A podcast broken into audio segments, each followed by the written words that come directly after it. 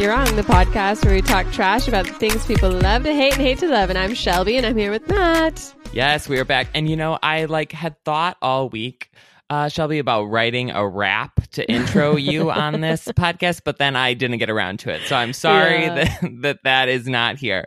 Yeah, um, but we do have a special guest this week as we talk about succession.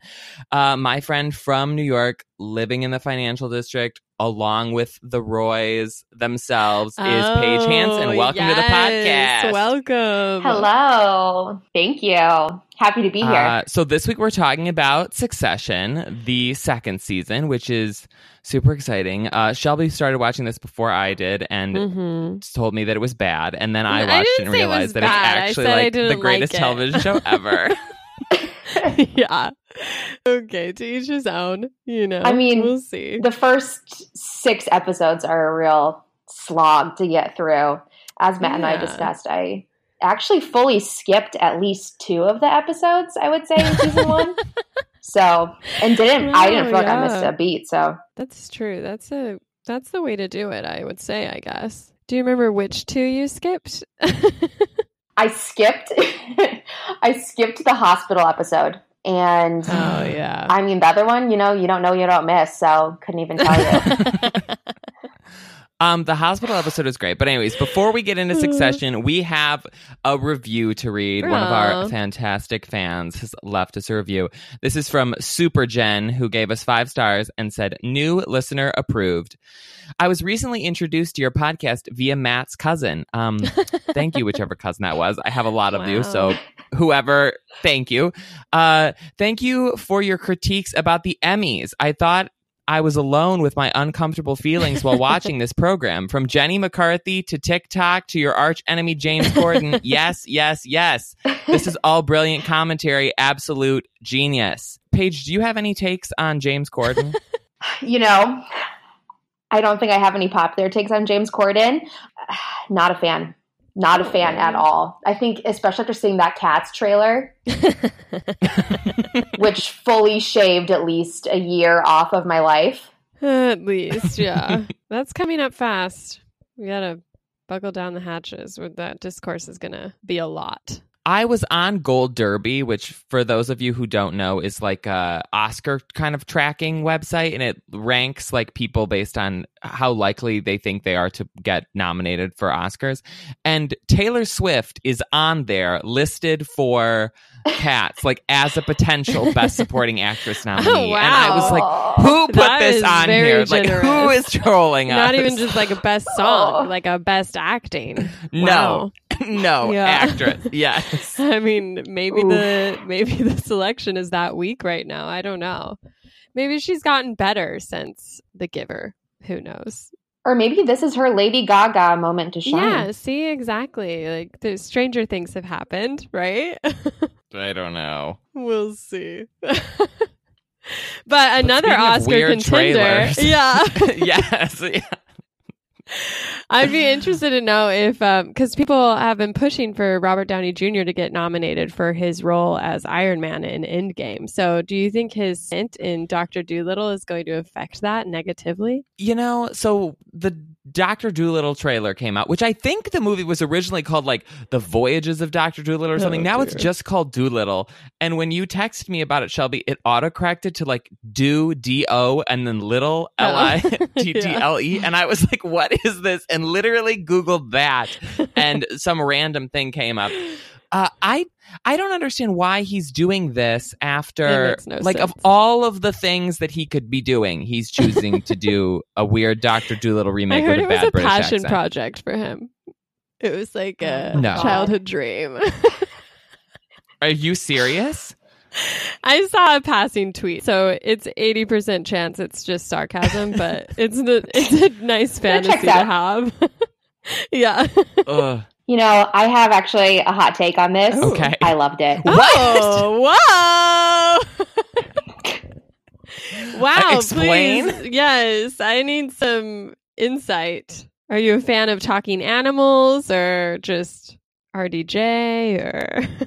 Exactly. I'm a fan of CGI animals. um, I got psychotically involved in the Dumbo Oh, yes. uh, trailer earlier this Mhm. year and had a t-shirt made, dragged my whole family to the theater an hour early, cried through like the trailer and then, you know, was left I would say I was left disappointed by Dumbo.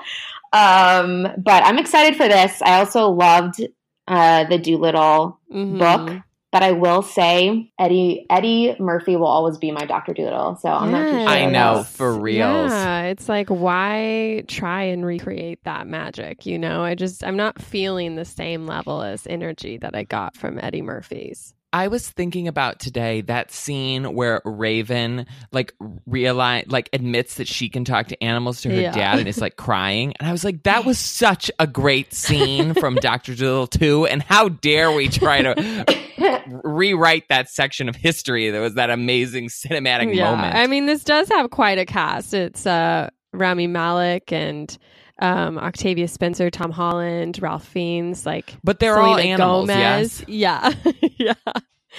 I mean, it's really it's it's about animals, Matt. Like, what do you? It's mostly animals. There's like three humans in it. Speaking of, did they fully get the Aflac goose for this movie? Did you guys notice that? The white duck that was like halfway through the trailer. I guess. Wait, did it say Aflac or it's just another white duck? I mean, no, no, it's like a 100% body match for the Aflac white talking duck that already exists with the iconic voice of Gilbert Gottfried. Oh, interesting. Oh, it's Gilbert. I didn't realize that Gilbert Gottfried was the Aflac duck. No. of course. you Iconic. really are Now into your like an CGI idiot. animals. You know your stuff. Yeah. Tracking these. So wait, Paige. I, I know it all. Yeah. I did not realize that this would thing. I knew that you liked Dumbo, but I didn't realize you had a shirt made for the occasion. what did it say? Yeah, it all happened so fast. um, it was just a photo. It was just a little, uh, a little photo of Dumbo. Of baby CGI Dumbo. Did you like The Lion King? I haven't watched The Lion King. Oh, whoa. Wait, this isn't adding up then. I know. I was left confused by Dumbo, honestly, and then you know, summer happened. Right. The Lion And then King you got a lot avoided of the fun. Lion yeah, King. you lost your Yeah, it was honestly in easy to do. What do you have a favorite CGI animal movie like of all time? Hmm. I'm. I mean, this doesn't count as CGI, but I'm a huge Space Jam head. I love Oh. Space Jam.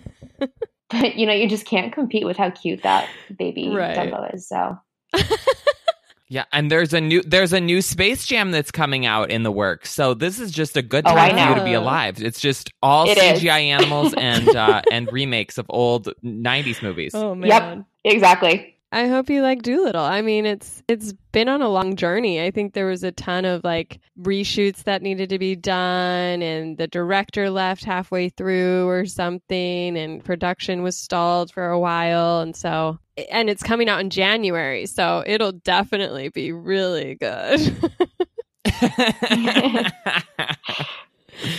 yeah. Yikes. I I fear I fear for Dr. Dolittle. Uh we shall see how it does in theaters in early January, the death knell for movies. But I guess let's get on to the main event, which is Succession, a show that came out last year, I think, to the first season launched last summer, maybe to like fairly mute reception. Like, I don't remember people really talking about this show at all or or much buzz surrounding it, but then Mm. somehow or another this spring leading into this summer for the second season that came out it felt like everybody and their mother was watching it and then this second season feels like the television event of you know the second half of the year following the I mean, I think season Game one was Thrones pretty well in the spring. received, and I I knew people were watching it and talking about it, and I mean, it was like certified fresh on Rotten Tomatoes, and everyone was excited because Adam McKay was directing the pilot. But yeah, I mean, once you got on board, it definitely really took off. So you were on the you were on the right track there. when did you start watching this Paige I started watching it recently as well. I binged it. It's funny because, like Matt mentioned at the beginning, um, I live downtown where a lot of Succession is shot, and I remember seeing in New York they put up flyers that will say where they're filming and what they're filming. And I remember seeing the Succession flyers and being like, "Oh God, another HBO show that no one cares about. Here we go." Because Ray Donovan films oh. across the street from my apartment, and I've gotten in several fights with PAs from the Ray Donovan show and been asked to step out of shots in the past. Wow, Um, so- very cool. Yeah. They were like, "You looked right into the camera. Please keep walking." Please So- get off You're my like, sidewalk. look, I was trying to to become Yeah. a famous person here. Yeah. Like, uh, stop crushing my dreams. Um, I also saw this shoot shooting. you did. Yes. I and I didn't realize this until later. I was taught I was on the phone with my sister one day and I was walking back to my apartment and I saw this big crowd of people who like looked like they were protesting and I was like, "Ugh, Janie, this is so annoying. There's always these protesters in New York, like what a debacle."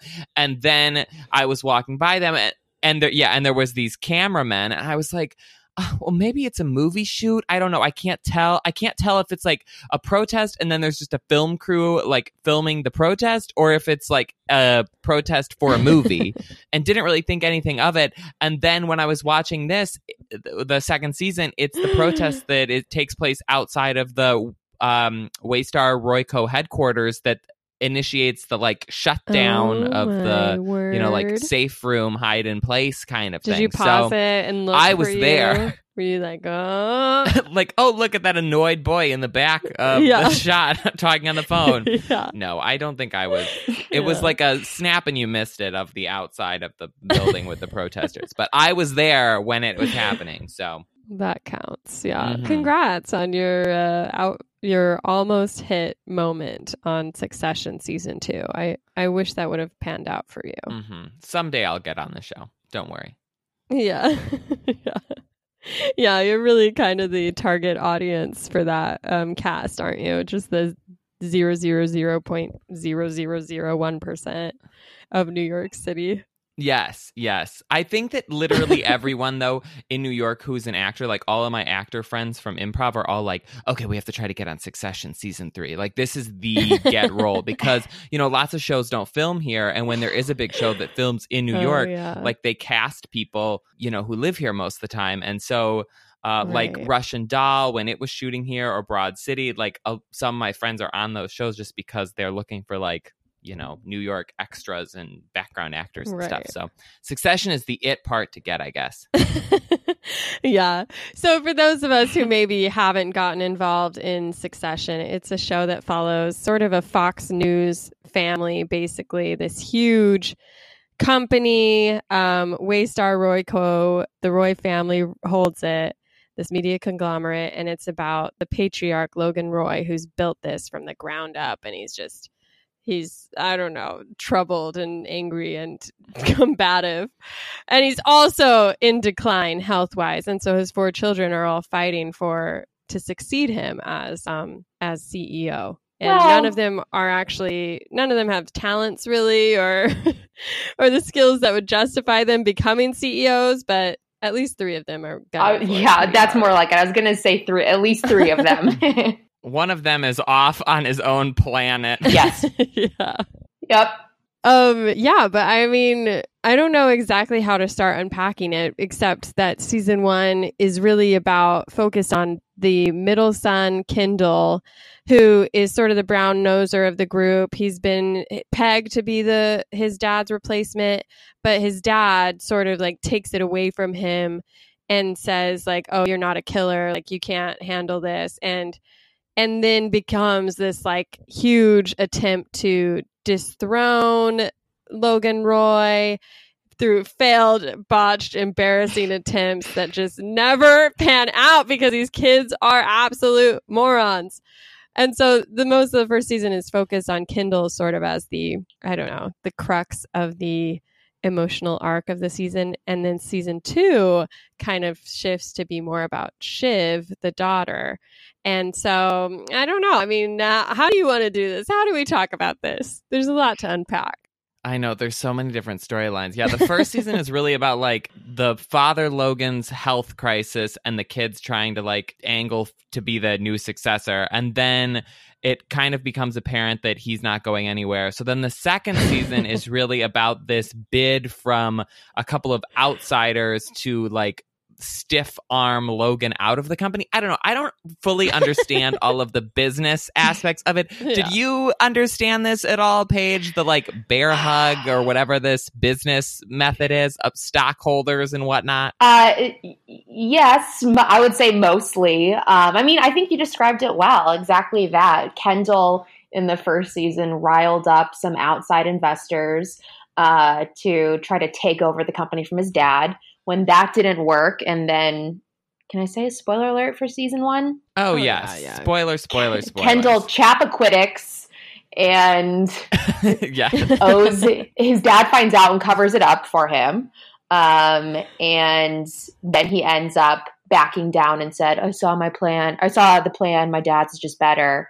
And then leaves these uh, outside investors to try to make a bid on their own, which was kind of what the whole season one to season two build up was was about. So here's my question. I just have to say, so I watched this season one before season two came out, and I was just like, ugh, like I hate everyone. They're all so stupid. I don't like root for anyone. I really don't find any of this fun to watch because they're just so bad at strategizing and they're also just awful people.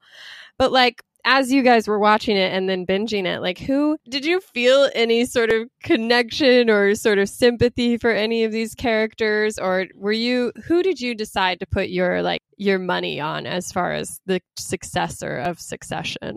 I mean, it's for me, it's almost like Game of Thrones. You don't know who to look at, you don't know who you're cheering for. Everyone is equally bad and equally good. Um, so I didn't really, I to be honest, I don't really care. I just want to watch. I don't really care who ends up succeeding. I just want to watch Mm. the struggle and watch them all uh, die trying. I would say like the only time I had an emotional pull was actually in this last episode, like the very not to get I don't know if we want to get into the finale yet, but the really devastating conversation between uh Tom and Shiv on the Mm. the beach. Poor Tom. oh yes. I just think that it's uh, it, well it's from there's a lot of producers but two of the producers on it are adam mckay who directed vice and the big short and also a bunch of comedies prior to that and then will ferrell. So there's definitely like a comedic bent to all of this. It's a drama. It ran in drama in the emmys which is kind of surprising i think but it is also a, a comedy in a lot of ways and yeah, I I agree with Paige. I don't think that there's anybody who I necessarily like rooting for because they're all such bad people. But I'm just so fascinated by all of the interactions. And it is weird though, because like for all of them being bad, there's times where I am rooting for all of them. Like Logan is a horrible person, but multiple times through this season, when you know these other people are trying to take down him and the company, I'm like rooting Ew, actively for uh, him to like screw over these other people. I'm like, no, gross. Logan's the best. We can't get rid of him. Yeah. No, I'm not Matt, alone in this is feeling. Bad. No. Um, I'll say I when I talked about this on our podcast in Love It or Hate It once, it was for season one, and I definitely was a hater because, like I said, I just didn't know who to care about. I felt sort of dirty watching these gross people who were so like ambivalent to their power and influence in the world, and just filled it with a total lack of care. But season two, I don't know what changed. I don't know if it was just I was more involved in the discourse. But I feel like season two was actually a lot more funny than season one. Like I felt like they hit their stride in the characters, in the script, and so it was a lot more entertaining to watch rather than just like miserable and uncomfortable. So it made it like actually like likable to me. I found it more easy to lean back and just enjoy the comedy of this sort of defunct family that happens to be in the higher echelon of wealth and power. So I was actually a fan of season two. I mean, season two was fantastic. So if you weren't a fan of it, it would be a problem. Do you feel like there was a, a tonal difference though, or was I just I don't know making that up? I guess.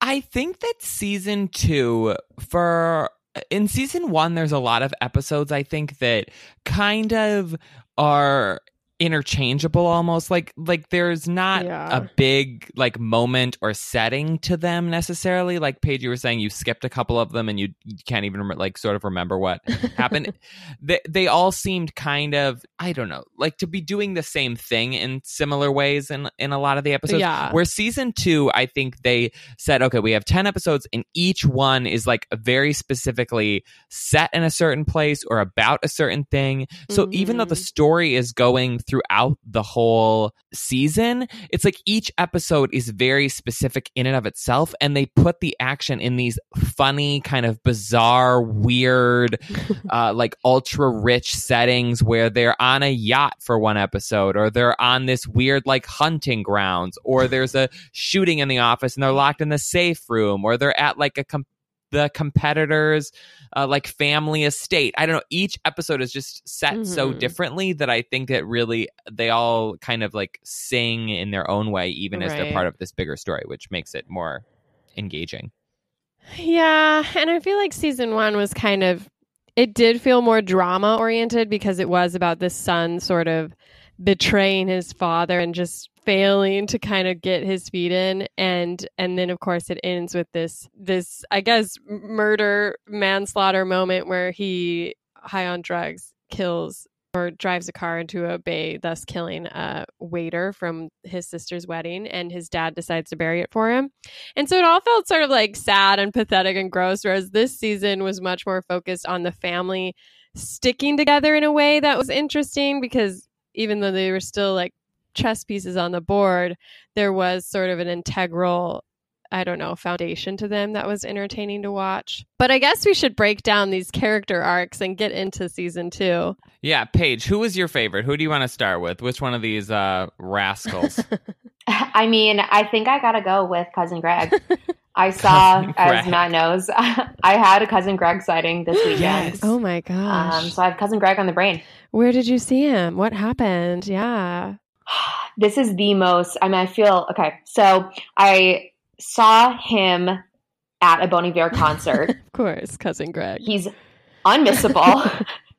He's like six six at least, and I feel like the the Venn diagram of people that would be at a Bon Iver concert in Brooklyn at Barclays Center and people that watch Succession is nearly a perfect circle. So I think he was getting a lot of sightings Mhm. there. Um, but yeah, oh that's great so when you saw him were other people like coming up to him and talking to him or taking pictures and stuff Well, this is you know this is a little bit this is tough to admit, but the concert already started and I was actually in a drinks line, so um, there weren't a lot of people out in the concession area.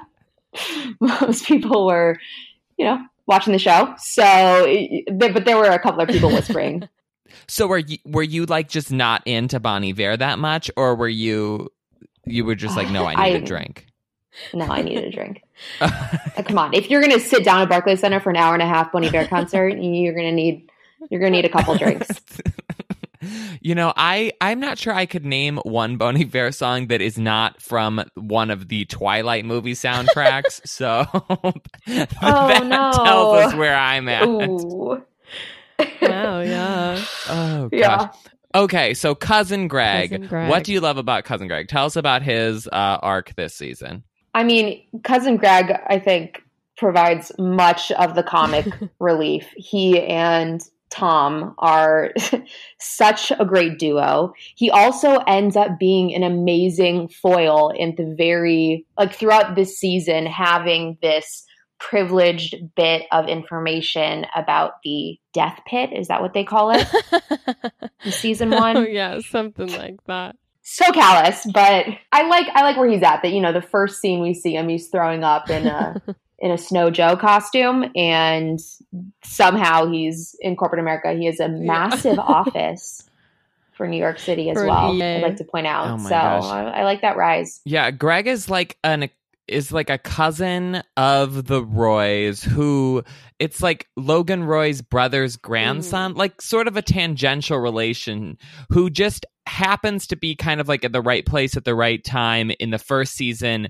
And gets uh becomes Tom Wambsgans who's Shiv's husband's assistant and is then privileged to this information about the cruise line that the family owns and all of these like horrible kind of like murders and rapes and cover-ups that are going on. So in the second season he has like a little bit of power cuz he knows about this and has some of the information that the Roys need in this cover-up attempt. And so he's able to waylay that into, you know, getting himself a bigger office, getting himself a better position, but he's also sort of like fumbling throughout the whole thing and his relationship with Tom, his boss, but also like a family member is is very uh it's like a lot of the humor throughout the whole the whole thing. Yeah, I think um probably my favorite moment of the whole season was in the finale when they're uh, going onto this like huge ass yacht that they just casually call a boat. And Kendall is like, "Hey, cousin Greg, like, what do you think?" He's like, "Yeah, it's nice." And it's like, there's just this moment where you like realize, like, yes, money, this like peripheral um, closeness to this level of privilege definitely rubs off on Greg because Yeah. a few episodes before he was house hunting looking at like tiny loft spaces and and struggling to feel like he'd be able to find a place. And now he's sipping champagne talking about how it's not his favorite but it's okay. And i think it was like a very nice subtle character change for him to kind of see him you know starting to know how to play the game but also totally unaware that he has changed so much and so it'll be interesting to see where season three takes him because he does end up becoming sort of this pawn in everyone's game, but also a very active player in the sabotage and I don't know, hijinks they're all trying to get at. Do you think that this could be a storyline, something like Breaking Bad, where Greg starts out as the like underling everyman, and then by the end of the series, he is like the new Logan Roy, that he's in charge of the media conglomerate and a terrible person? Like, do you think that that is where we're going? I mean, but that's the thing, right? Is almost everyone is an underling to to Logan. Logan definitely thinks so. So then there's the four siblings. There's Kendall, who I guess let's talk about him quick. We already touched on him a little bit. He is trying to get uh like mutiny against his father in the first season then he accidentally kills somebody now he's sort of like a dead robot that logan is telling what to do throughout this whole Who's season back he's on drugs. yeah, he's back Yeah. on drugs. He's like sleeping with various people, just sort of trying to get by, and is a gun for hire for his father. Like in episode two, he cuts this whole like company that they and fires hundreds of people that they bought in the first season. He like dismisses these various women that he's with based on whether or not his father likes them or not. Um, his dad like makes him testify again uh, about these cruise murders. Uh, in His front of his dad Congress. drags him to the house of the guy Right. he murdered to make nice. Yes. Oh, Yeah. He's a sad little puppy, and it's hard to watch because he's just kind of pathetic, and all his siblings think so too. but he's the number one boy. Yes. Yeah. He's daddy's number one boy in season two. Yeah. yeah. Yeah, Logan definitely has him right where he wants him. And Kendall seems to have lost all the fight in him just over the guilt, the exhaustion. I don't know, but he's just a limp biscuit by the end. Or is he? Bizkit. We'll have to discuss Yeah. the final scene later. Yes. Okay, so sibling number two is Shiv Roy, the only sister on of the kids. And she mm-hmm. in the first season was not working for the company, was working for like a Democrat Senate candidate who it, was he running for president or was planning on running for president? Planning on it. Yeah. Okay. Anyways, uh, Logan tells her that he wants her to come and work for the company, so she quits working for the senator and Well, Logan starts. tells her she wants he wants her to be the CEO. He wants her to be it. He's offering Yes. her his position when the time comes. And she can't resist that little carrot he's dangling. I think Shiv uh, Shiv ended up being my least favorite. I've just got to say it. oh my gosh, Shelby, you hate women. Yeah, why is that? No, I hate women who sabotage other women. And, you know, like Taylor Swift once said, there's a special Oh, place gosh. in hell for women who don't support other women. yeah, oh my god. dear lord. Whew. Uh, Just as tough to hear Yeah. that time. yeah. Um, I mean, th- that's the whole thing, right? Like season one with Shiv, you see her, she's uh, like, you don't think she is going to like succumb to the pressures of the power of the money. She's above all, above all that. She's working with this uh, Bernie Sanders like senator who hates um, Waystar Royco and like everything they stand for. But then, boom, season two, episode one. As soon as the dad offers her the position of being the next CEO, she she she folds so quickly. Um, but it was a lot of fun to watch her this season. That's for sure. Make some really embarrassing uh, mistakes. Yes. Just truly Yep. terribly dumb mistakes. And I was very confused by her character because in season one, they made her seem very smart, very like above it, focused. And then in season two, she was just making choices that made zero sense in any capacity. Like I, I remember the for they're at a conference or something, and this smaller story of the the cruise scandal comes out, and she's like, "Oh, put me on stage. I'm a woman. I can handle this." And then she just starts talking trash about her own company, and I was just like, "What was her angle?" Like, I just was very confused in that moment because, like, all the other missteps had been sort of like circumstantial. Like, Kendall missed his helicopter to the like board meeting or whatever, but this was like a truly WTF moment for me where I was like, "What was she thinking?" Like, honestly, what was her angle there? Well, the the other brother Roman kind of baited her into it, if you remember, and I think it like goes to show that even someone who seems like so unflappable and so smart and so polished, like cannot get over these super toxic family dynamics that are are at play. Yeah. It's kind of the same thing too when she stumbles and it's a big secret that she's going to be the next CEO and she blurts it out because she's also Oh, yeah, desperate dinner. for so her. awkward. Yeah. Ooh. Yeah, there were a lot of really good cringe moments. Yeah.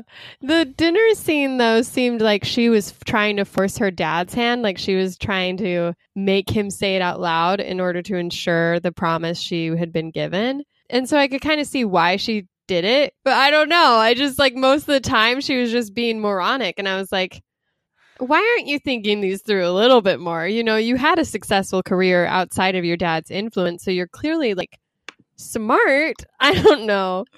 Uh, she was annoying. Yeah, but like, but I don't. I am still skeptical on how good at her job she actually was, like previously in these campaigns, or was it just that she had access to a lot of money and was good at fundraising because she knew all of these rich people? I don't know. Yeah. I what I do like though about this second season is that you have all of these siblings and the father and the other people who work at Waystar Royco in the higher up positions who are all sort of on one hand working as a team to fend off these people who are trying to buy Mhm. the company, but at the same time they're all jockeying for position within the Mhm. company to somehow end up on top once this crisis is Yeah. So in all of these scenes, you can not only like see them working together, but also trying to undermine each other in a lot of different ways, which I think makes all of the. It, there's just so much tension in every single scene because you don't know who's trying to like get one over on, each, Yeah. on another and person. Shiv and her husband Tom had some of the more interesting moments because Shiv sort of at the last, the end of the last season, sort of threw this open marriage on her new husband, like at right after the on the wedding night. She's like, "Hey, I I New, don't new. think I can be. Yeah, I don't think I can be like, um, uh, what's the word I'm looking for? Monogamous. monogamous thank you and so she's like i want an open marriage and tom who is this very like dorky just ballsless dude is just like oh okay and then the rest of the season she's just constantly forcing him into these weird situations and she's she was supposed they had this like 10 year plan where he would become CEO and she would be outside of it and they'd be together and then she decides no I'm going to be CEO and he's like oh uh, okay and like you can see that tension bubbling up and she remains completely blind to it until the finale when he finally gets enough nerve to be like I'm very unhappy here and that finally softens her in a strange way, which is an interesting play on a female character to kind of make him. I don't know. It's a lot to unpack, but the reason I really don't like Shiv is she becomes this this central figure in sort of the I, don't know how to like unpack this like complex plot but basically there's a survivor of a victim of the of the cruise lines who's going to speak at Congress and kind of um, shed the truth about what um, Lester did and uh, how Waystar Royco was involved. And she is sent by her father to kind of talk her down, offer her money, whatever. And like, I swear, like 20 minutes of this episode is just her talking to this woman and manipulating this woman to not say anything and saying that she's doing it as a favor and like, oh, it's your choice, it's your choice. And she just becomes this very nasty, unlikable woman who's just like, huh totally self-centered to me. I mean, obviously everyone in this show is, but so that that that scene in particular is so compelling. It's interesting that you bring that up because the cut recently published a bunch of stories about survivors of specifically like workplace harassment, which is what in the show this um, woman who's going to testify at Senate is. Mm-hmm. And a lot of them talked about like exactly what Shiv was saying, yeah. you know, how hard it was to come forward, you know, how it was a very compelling argument, I have to say, from Shiv. And I'm not saying yeah. that Shiv's motives were pure by any means, but I found it to be an interesting take on uh like that side of it right where it's easy to say like, oh this woman's so brave and and she and she is but uh the double side of it for her which right. is she's more than just that moment that the world sees the senate hearing. Well, and not only that, but also when you factor in like the money of the situation, if your options are like option A, you have to go through this public haranguement and and get brought onto the news and people think that you know say all kinds of nasty things to you. And option b is that you don't have to go through that and you get a lot of money. I feel like it's a you know it's a tough choice to like do the right thing or do the thing that's like easier. Yeah. Well, and also it's Shiv makes this really compelling argument like I will get in there, I will clean up the mess, I will make sure that all the men that hurt you are held responsible. And in that moment I found myself like also wondering is is it someone that like is this trustworthy? Is she telling the truth? Is she just saying this to manipulate her?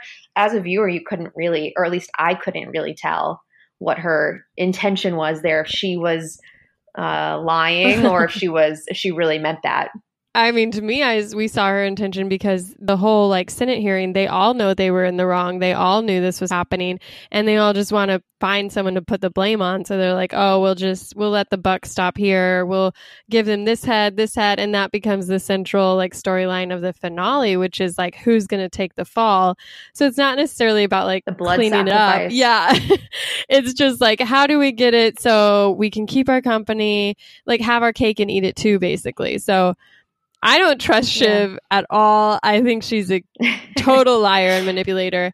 And I think that's where her skill lies in dealing with like playing that sort of like, oh, look at me. I'm like a feminist. Like I'm a, I'm a woman. Uh, I'll do all these like, I, she had such a good phrase for it when she was in the car with Rhea, but but basically she like knows that's her position is like oh see put me in front of the company and you look woke. You look like feminist and cool and you have this great woman in power. But secretly she's just in it for herself. It's interesting because I feel like coming out of season one, Shiv looked like the good option in comparison to Kendall, who was kind of like the main option in season one.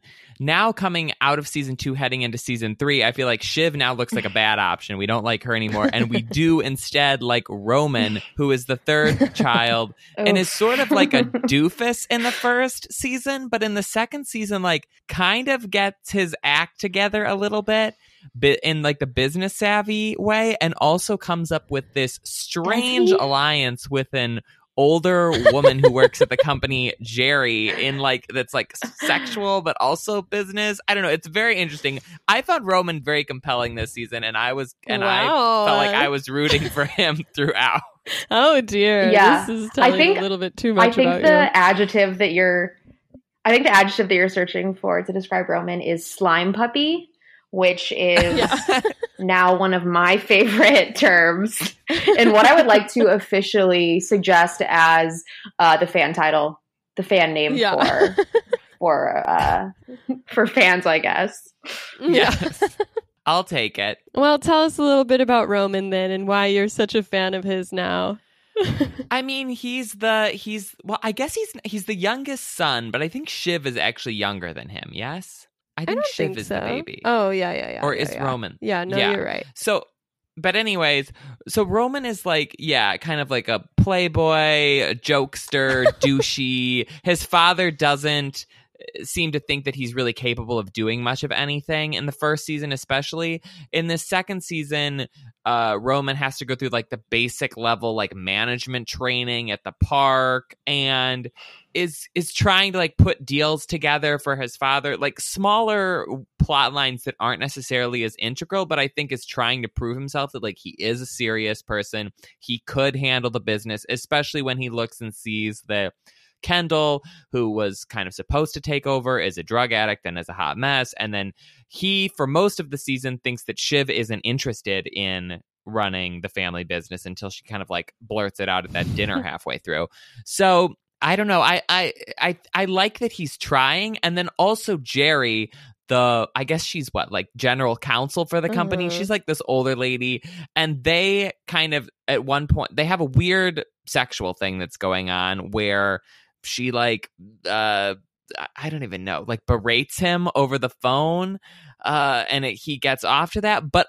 At the same time, they also have some frank conversations about like hey look gerri isn't a member of the family so she knows that logan isn't going to give the company to her and roman realizes that he's sort of a doofus and that logan probably won't give the company for to him because he's not smart enough and the two of them put together hey maybe if we kind of form an alliance the two of us together can run Yeah. things and i don't know i of all of the options on the board i sort of feel like that's the most compelling Yeah, he has a little agree or He has a disagree little crush on Gerri. It's very cute. I mean, yeah, I think he became more interesting in this season. He was just such a dirtbag in the first season. He's very vulgar, very foul, very like above it all. Like, oh, I can say and do whatever I want and I won't get in trouble. And this season, I guess, yeah, he does kind of curb it back a little bit. But I do have a question. Like, what is with his sex thing? Like, I don't understand. Because season one, I was sort of sure he was gay, like closeted or something. Um, and then season two, he has this whole relationship with this girl who he does not ever sleep with, it seems. And he can only get off when Gerri berates him over the phone. And so I just like, I was very confused by that character choice. Like, what is it, what is it saying about him? Like, why, why is he this way? Um, I yeah, I don't know. I'm uh, Roman's sexuality. I feel like it. It's just just like- like quirk. well, no, but I think it has something to do with like a power dynamic that he maybe he's like so powerful in life, like he's always. You know, he has all of this money and this clout and whatever that uh, sexually he likes to be berated. I don't know. The but I read also read articles online about how people from the first season thought he was gay and even still maybe think that. So I don't know. Uh, Paige, do you have any hot takes on Roman's sex life? I mean, I actually, I actually am kind of thinking the opposite, right? His in his family, he's always the one that people make fun of. People have been doubting. Um, his dad slapped him in season two. It seems like that's something that's happened before. So I think he's always been in that uh, kind of position that he seems to like to put himself in with the counsel, Gerri, where uh, being talked down to is what he knows best. And yeah, Well, well, but did Logan hit him? Because I, I, because Logan didn't even know if he. Uh, You're right. like, It was just a little he- He backhand. might he. Yeah, and Like, he might might not have even even uh. Yeah. made contact. Yeah. I don't know. You know, yeah. right. foggy memories. Yeah. We haven't even talked about the eldest son though, whose name I almost always forget. Con. Con Connor. I'm a con head. uh, yes, is the most bizarre character. Yeah. He's like an older son from a previous marriage. The other three siblings are all like full siblings. He's a half brother, I guess, and is much older. It's actually funny because I think that Connor, the actor who plays Connor, Alan Ruck, who's also in um Ferris Bueller's Day Off, is actually closer in age to the actor who plays Logan than he is to any of the other three siblings, which is sort of weird. They're That's only funny. like 10 years apart or something. But anyways, yeah, Connor like doesn't isn't really involved in the family business at all. Uh, he had decided at the end of the first season that he wants to launch his bid for the presidency of the United States, which is just a laughable hot mess and a joke throughout this whole season. He is dating this woman who's like basically a call girl that he is paying, named Willa, who is a screenwriter, and Connor pays to have her terrible play called Sands put up on Broadway, and it is a hot mess. There's also an issue of whether the sand in the play has sand mites at one point. Greg gets like, sand mites. Mm-hmm. Poor Greg Greg. gets sand mites. This does bring us to what I think my favorite moment of the entire season was, though, that at a certain point, a friend of the family named Mo passes away and Connor is sent by Logan to basically speak at the funeral because everyone else is busy and no one else can. So him and Willa go to the funeral and Willa talking to the grieving widow is like, "Oh my gosh, like I've heard so many good things about Mo." And the widow's like, "Who is Mo?" And Willa is obviously taken aback and then talks to Connor and Connor's like, "Oh, well his name was actually Lester, but we called him Mo, you know like Mo Lester. And they thought, like, they went through a whole two episodes calling him Mo just to set up this molester joke. And I was like, this is, this is gold and I love it and I'm here for it. And then they bring it back again in the DC, like, Congress hearings where they're like, but wait, you called him Mo. Why did you call him that? And they're all like, um, I, uh, blah, I don't Yeah. um, uh, Yet no more reason, really. proof you should Um, never I- email. Anything. Just don't say it in an email. It's Yeah. Yeah. so true. Yeah, catch yourself.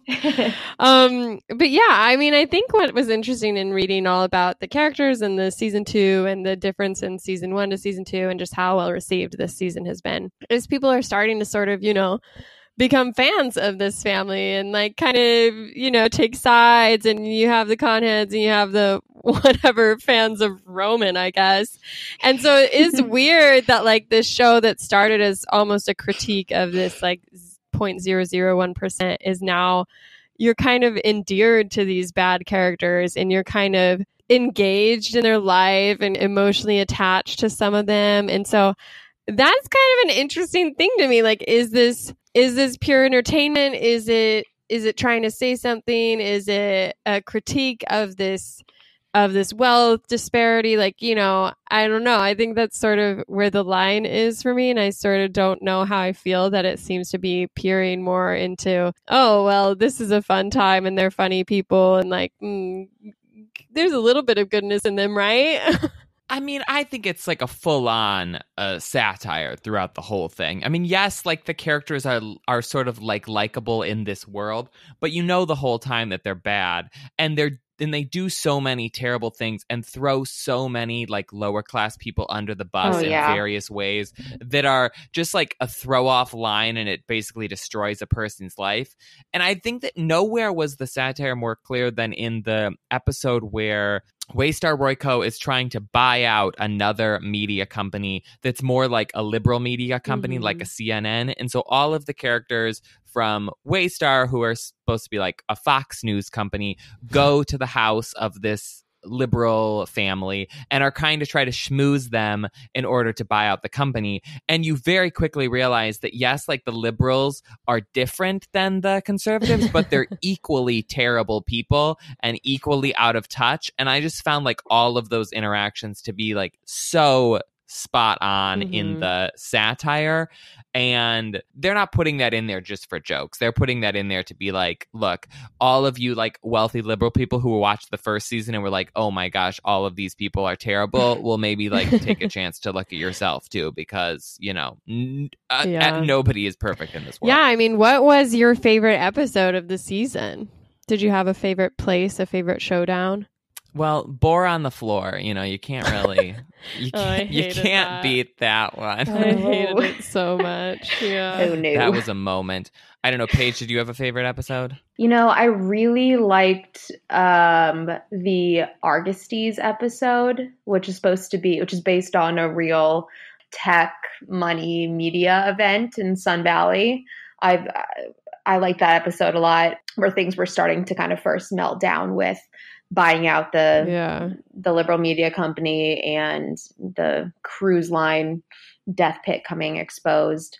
Um, and then, I mean, I've got I've got to go with the the last Mhm. episode. Really blew me away. Yeah, the finale is a is a big moment. I mean, it was sort of the first time we've seen them relaxed almost. Like, uh, I don't know if relaxed, but they're wearing fan they're wearing boat clothes, you know, their shoes Yeah. off. It's sails out, t- toes out or something. Yeah.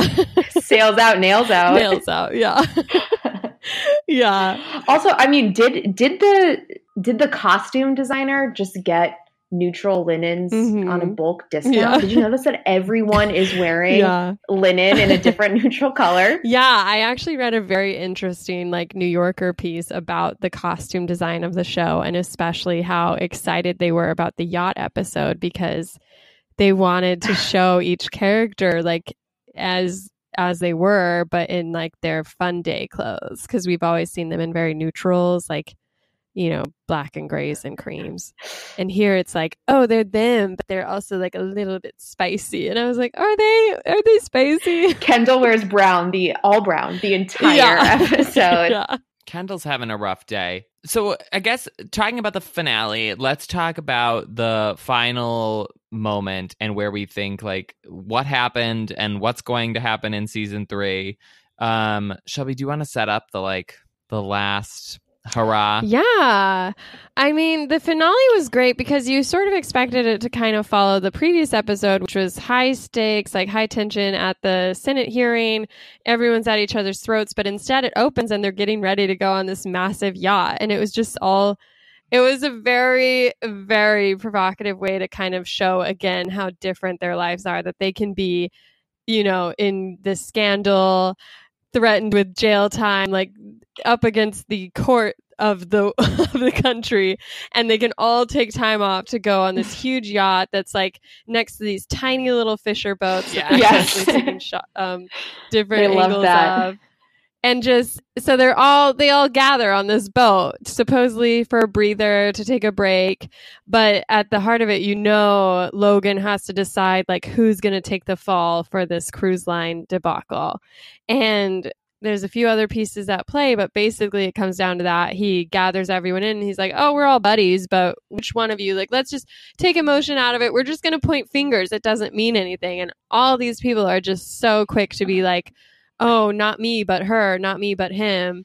And it's just a delightful sort of crazy look at this, at this toxic family and their close friends and how even when they say like oh we're all buddies that doesn't keep you off the chopping block and so it all comes to a head when logan has to decide like which person takes the fall and he ultimately decides on kendall because it's quote the logical choice But then, so Kendall gets on, they announce it to everybody on the boat. Kendall gets on the helicopter, whatever, flies off to New York with cousin Greg, has this press conference where he's supposed to take the fall for all of this. And then, in a twist of fate, basically in front of all of these cameramen, says, You know whose fault this is? It's my father. He knew all about this. He's the person who should go down. It's his fault.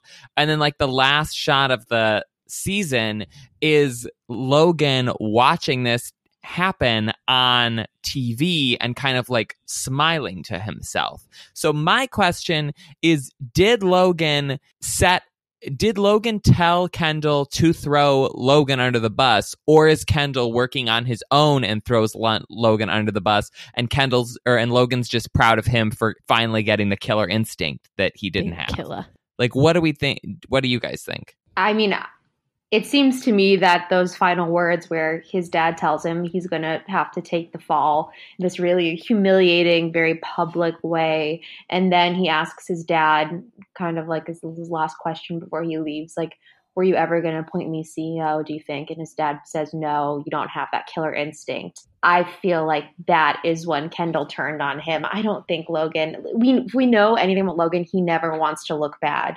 He's not willing to um, take responsibility, certainly not for something this public. Uh, he likes being this very uh, untouchable figure. So I think it was just kind of season one Kendall coming back and uh, get, getting over that like kind of sad puppy look he had all season.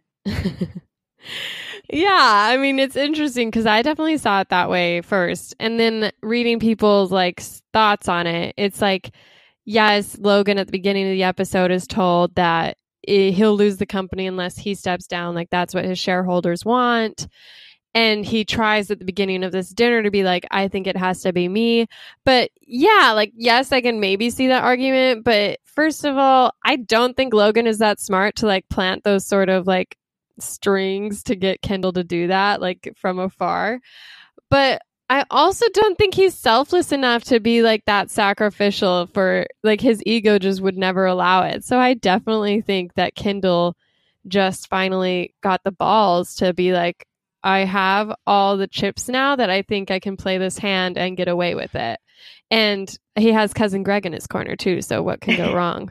yeah. And that's also like a device we haven't seen yet that they would do something behind mm-hmm. the viewer's back where they would be like presumably yeah. for that to be true the dad and kendall would have sorry logan and kendall would have to be uh, plotting together and they don't show it right i don't know i i feel like if logan didn't know and kendall just turned on him in front of this press conference, Logan would be furious. Like both times when Kendall tries to screw over Logan in the first season, Logan like does not take it well at all. And I can't see him just being like, uh yes that's my son like you know good on you for finally like growing a pair. But i think it was like surprise. I think it was like wow. I didn't think he had that in him but i can like work with this. Like i'll i'll take this bastard down well, but like huh i also I'm didn't kind of take it as he was smiling. I saw a lot of people online saying that too but i didn't see it as a smile. Did you guys I thought it was a smile, and then also combined with yes, that earlier scene in the episode where the stockholders tell Logan like the only way we're we're sticking with the company is if you quit, which I think Logan like realizes and is internalizing throughout the whole episode. And then also, why would they send cousin Greg with Kendall to get these papers if Logan didn't if Logan wasn't doing it? Like there's no reason for Greg to go there unless it's to incriminate Logan, right?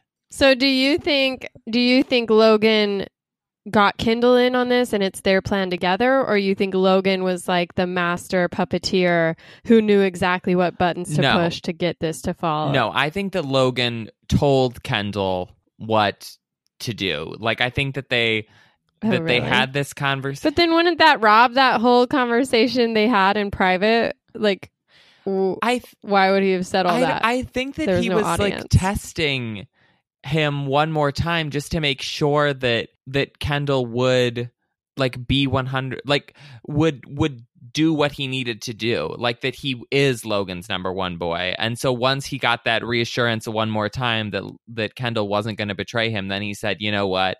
Actually it needs to be me and you are going to have to take Greg back with you. Because otherwise why is Greg I going? don't know. That just makes it like a fairy tale sort of like oh, we're not going to show the audience this like hidden conversation. We tricked them all. Well, there like, needed I, to I be some kind of twist at the end. Yeah, and the twist was that Kendall, and I think they've been setting Kendall up to kind of deal with this because he's been pushed yeah. so hard by his dad first.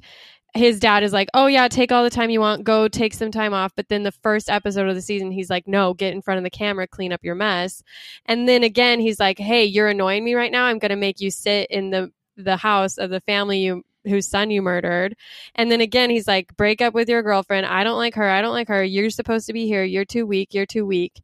And I think Kendall finally just snapped and like realized he doesn't have his dad's love or affection. He has his dad, he's like wrapped in his dad's like little cage for his little songbirds. Like, I don't think he could handle but, it anymore. But then where does season three go? Because then it's like Logan's just going to come out and say like, well, Kendall's a druggie and whatever. So then Kendall isn't, and that Kendall and Logan are then both done, and the company just like dies. I don't think that the dad throwing out accusations of Kendall being a drug addict or even uh, the Chappaquiddick incident, the unintentional vehicular manslaughter, it comes up against all of the atrocities that happened with the cruise ship uh, business over the years. And I think the public Mm. Really wants someone to blame for that. And those seem so much bigger in light of whatever petty things Logan could throw his way.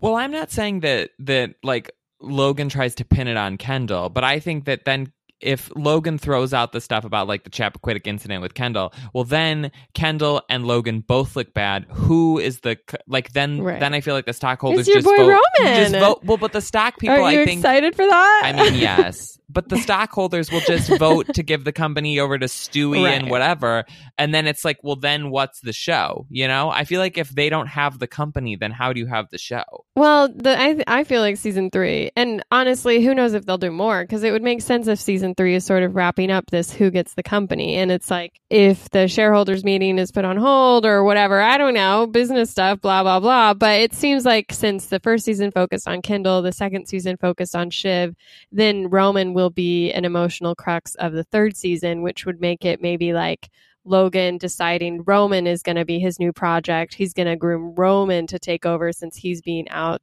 outed and just kind of exploring the relationship between siblings when one has clearly drawn a line in the sand. I mean, maybe. I see no way though that this show ends after three seasons. Yeah. For me, this is like the new HBO juggernaut. It's doing Yep. so well. It has so much steam coming out of season two. I think it's gonna like. yeah. I think the Golden Globes and the Emmys next year are just going to be full of awards for Succession. Everybody loves it. The acting is so Yeah. great. Like I just, I but can't- should they do more than three seasons? Like, it's one thing to know they will, but it's like, shouldn't, I don't know how they'll sustain the story because, like you said, it's always been the same story. It's like one sibling tries something, Well, it doesn't work. One I mean, sibling at some tries something, point, Logan has work. to die, and I feel like that is a Uh-huh. season of in and of itself. But then succession is over, you know, they've succeeded. So, what becomes know. the tension? Does it just become a work office show? Like it's like the office for the 1%? Like, I don't know. I feel like that they're that they could easily milk this for an, I mean another few seasons, and not saying that oh yes it'll be as good as this season, but I can't see them like cutting this after three seasons. Yeah, and being absolutely like, yes, not. this is what we always wanted. I feel like this is at least like a six season show, and what and none of these actors are famous, so like what else are they are they doing? And we do, there's Mr. Darcy. Yeah, Yeah. yes. Kendall clearly has a career in music ahead of him. So Yes.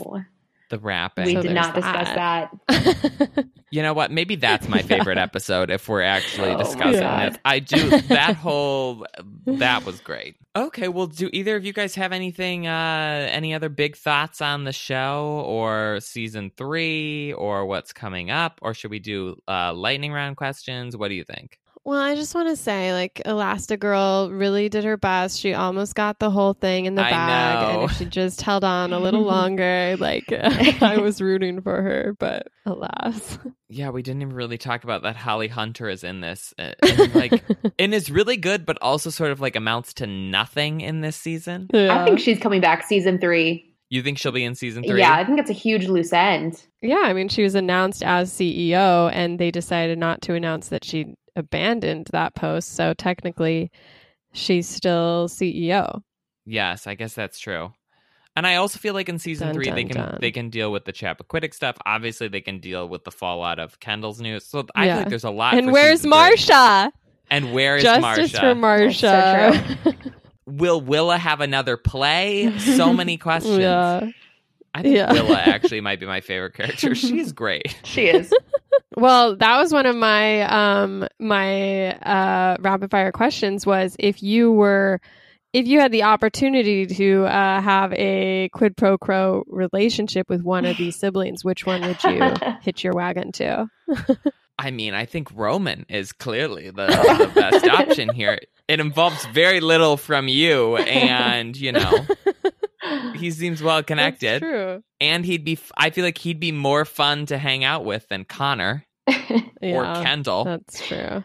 That's very true. I don't know. I think you got to go straight to the top. I would. I'd be interested in Logan. Yep. if you don't have Logan, That's what, you have no that's one. what Holly Hunter was doing. yes. yeah.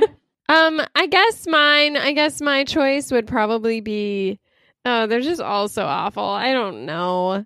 I don't know. I guess Shiv maybe like, uh, like I I'll just let her do her thing and I'll just use her money and enjoy her loft space in in New York. So That's what Tom thought he was going to do, but no, he yeah, fell in love, and yeah, you but could Tom too. got feelings. Yeah.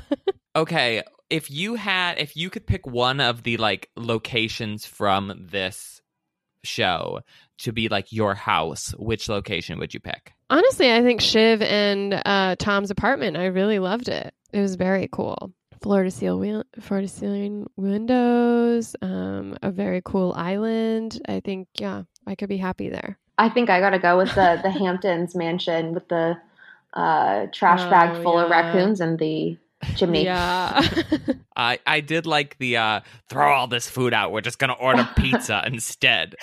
That was a good one. That's I mean, so I think you guys are both thinking very small. I want the castle that the wedding was in in the second in the first season. Mm, but it's so ugly and drafty, No. and old buildings smell weird. Yeah, it's you know? haunted for sure. they, they they smell better than dead raccoons in that chimney. that's for sure. Uh, Paige, do you have any lightning round questions? I do. It was funny. This this was naturally brought up over the weekend with a bunch of friends. But if you had the opportunity to join the Roy family, like, would you be one? Would you opt in to be one of the children? Oh my gosh, no, no, thank you. I know Matt would, but no. um, I'm gonna choose not to answer this question. Uh, Plead the fifth. yes. yeah. Uh, Paige, are you joining or, or are Yeah. you sitting it's out funny. with Shelby? Season one, I was like, "This is horrible." Season one, I was a shiv, you know, felt I was on Uh-huh. a moral high ground. Mm. Season two, I was waiting in the muck with with all of them. I was like, mm, I, could, I could partake in this. I can handle it. Yeah. I mean, similar question, but what lifestyle perk would you would you want most from their, you know, this 0.1 percent of the of the nation? Because they never drive themselves anywhere in any vehicle or any form. Or I feel like having just like flown to Chicago and back this weekend, it, like flying for me, I feel like has finally lost like any excitement value and is just sort of a nuisance at this point. So a private Yeah. jet would be like a big thumbs up for me. I'll take it. oh yeah, for sure. Yeah, si- skipping lines too. I think that the helicopter in New York too. That's Mhm. definitely appealing. Mhm. And they have to have multiple helicopters because the helicopter that they had in uh the finale wasn't the same one. You you can't fly a helicopter over That was the their Yeah, that's that a was their yacht helicopter. Yeah, that's a boat helicopter. Oh, okay. Yeah. yeah. Sorry, I get them mixed It's up. totally different, Matt. It's so embarrassing. Um, if you had the company, if you had the power to buy out any company in the world, uh, which company would you like to own? You know, you got to dream big, people. I guess Google, right? Or would Apple? Google. Google, 100%, right? That's the most well most financially sound one. Yeah, I don't know, or, or like Amazon, I guess, is a big one. No, Uh, See if you I can feel go dirty from owning Amazon. Two day shipping to one day shipping. yeah, Yeah. Matt, do you have an answer for that? yeah, I would buy out 7-Eleven. Oh, of course. It's a bit short sighted, but Um, Yeah. is it though? That I me mean, like convenience stores are not going anywhere. People love them. You can put them anywhere. Like it feels like a solid investment on my part. No, that's not. No, Gerri would warn you against that. That's a bad idea. Wait, you think that 7-Elevens are going to close at some point? yes. Why? well, aren't cars going to the wayside eventually? Yeah, that's the goal. Yeah, but you still like where are you going to run and grab something really quick? Like even Amazon can't get it to you that fast. I have not stepped foot into a 7 Eleven in like 25 years, I swear. It's like Okay, CVS well, that's- is that's- taking over. That's your privilege Like, is showing. anywhere. Shelby. Your privilege is showing. Wow, this is It's like I Walgreens is probably going to last longer than 7 Eleven. Well, maybe I'll buy How out often do you go to Walgreens, too. 7-Eleven except oh, like, for your uh, except like for every your day? slushies? Okay, Well, and they have when you have to just grab something. And what if you just need some like Tylenol real quick or like a water bottle? Oh 7 Eleven. Great. okay, okay. Okay, uh, fine, Paige, did you have another question? So I saw a tweet uh, that just that said that Succession is just serious arrested development. Would you rather be in the Bluth family or the Roy family? I guess morally, I'd rather be in the Bluth, but but I could be in the Roy family and just sort of pull a Connor and maybe avoid. Well, Connor's actually sort of a dirtbag, and I don't I don't think we pay enough attention to how gross he is and and bad he is. But the Roys do have you more could money, be like so Shiv, uh, Shelby. You could be. F- Yeah, I'm gonna be season one. fighting within the Yeah. family to just to make these things better. This is what I'm here Totally. for. I'd probably do the Roys. I'm 100 houses percent are joining the. Roys. Matt, Not I, even, I'm even seeing a side of you that honestly I didn't know. Oh yeah, Get, yeah. This side comes out a lot. Mention money, and it's like he's ready. Okay, any of the characters, who would you want to be in the streets versus who would you want to be in the sheets? What does that even mean? you know, like you, you know, like I would want in the streets. I guess I'd want to be Logan because he gets stuff done. In the sheets, I think I'd want to be. I think I'd want to be Tom because he cares so much about um, the other person. I don't even know what to Hmm. do with this question. Paige, do you have an answer to this? you know, um, who would I want to be in the streets? God. no. Uh, oh my god. I'm gonna go with like a a Rhea in the Oh streets. yeah, yeah. No, that's a Um, oh, She's- and a Marsha in the sheets. There's something going on there Mm. that oh yeah, that We don't know about, accent and so- the, yeah. Oh, we did not She's even touch on the great, on the iconic scene where Marsha talks to Rhea and goes, "I hope you've been uh, tested for STD because I don't want them in my bed." yes. Power Amazing. move. like, whoa! I'm gonna have to save that uh, one Yeah. for la- later in life if I need it. Um, uh, I guess I will pick. Uh, I'll be uh Gerri in the streets. Mm. Um, Okay. and maybe also Gerri in the sheets. I think I'll just be Gerri in both. That's ways. your brand, yeah. Yeah, Just berating people. yeah.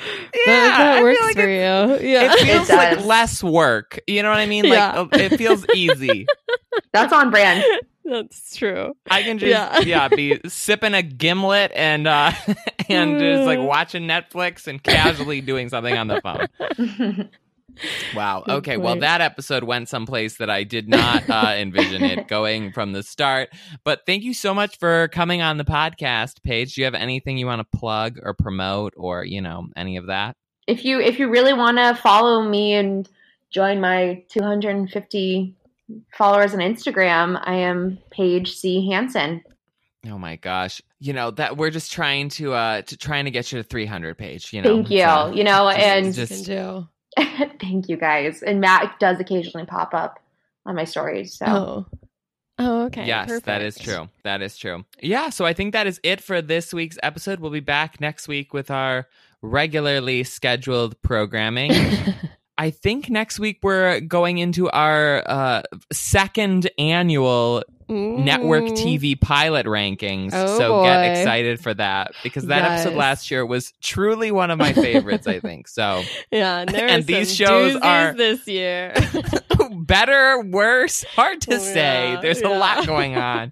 There's a new Nancy Drew reboot that I just watched on the CW. Yes. So have you Mhm. have you watched any of these, Paige? Any of these new network pilots? I haven't it's shockingly caught any of the new network pilots, believe it or not. I, you know, I've got to say, as a secret Riverdale fan, I uh, Mm. Nancy Drew caught my eye. well, you'll have to listen to our episode and see how it how it ranks. I will. Uh, well, thanks again for being on the podcast Paige. Um, listeners, we'll be back next week. Uh, follow us on social media. We're at PSU Wrong. Leave us a review on Apple Podcasts. Uh, see you later. Bye.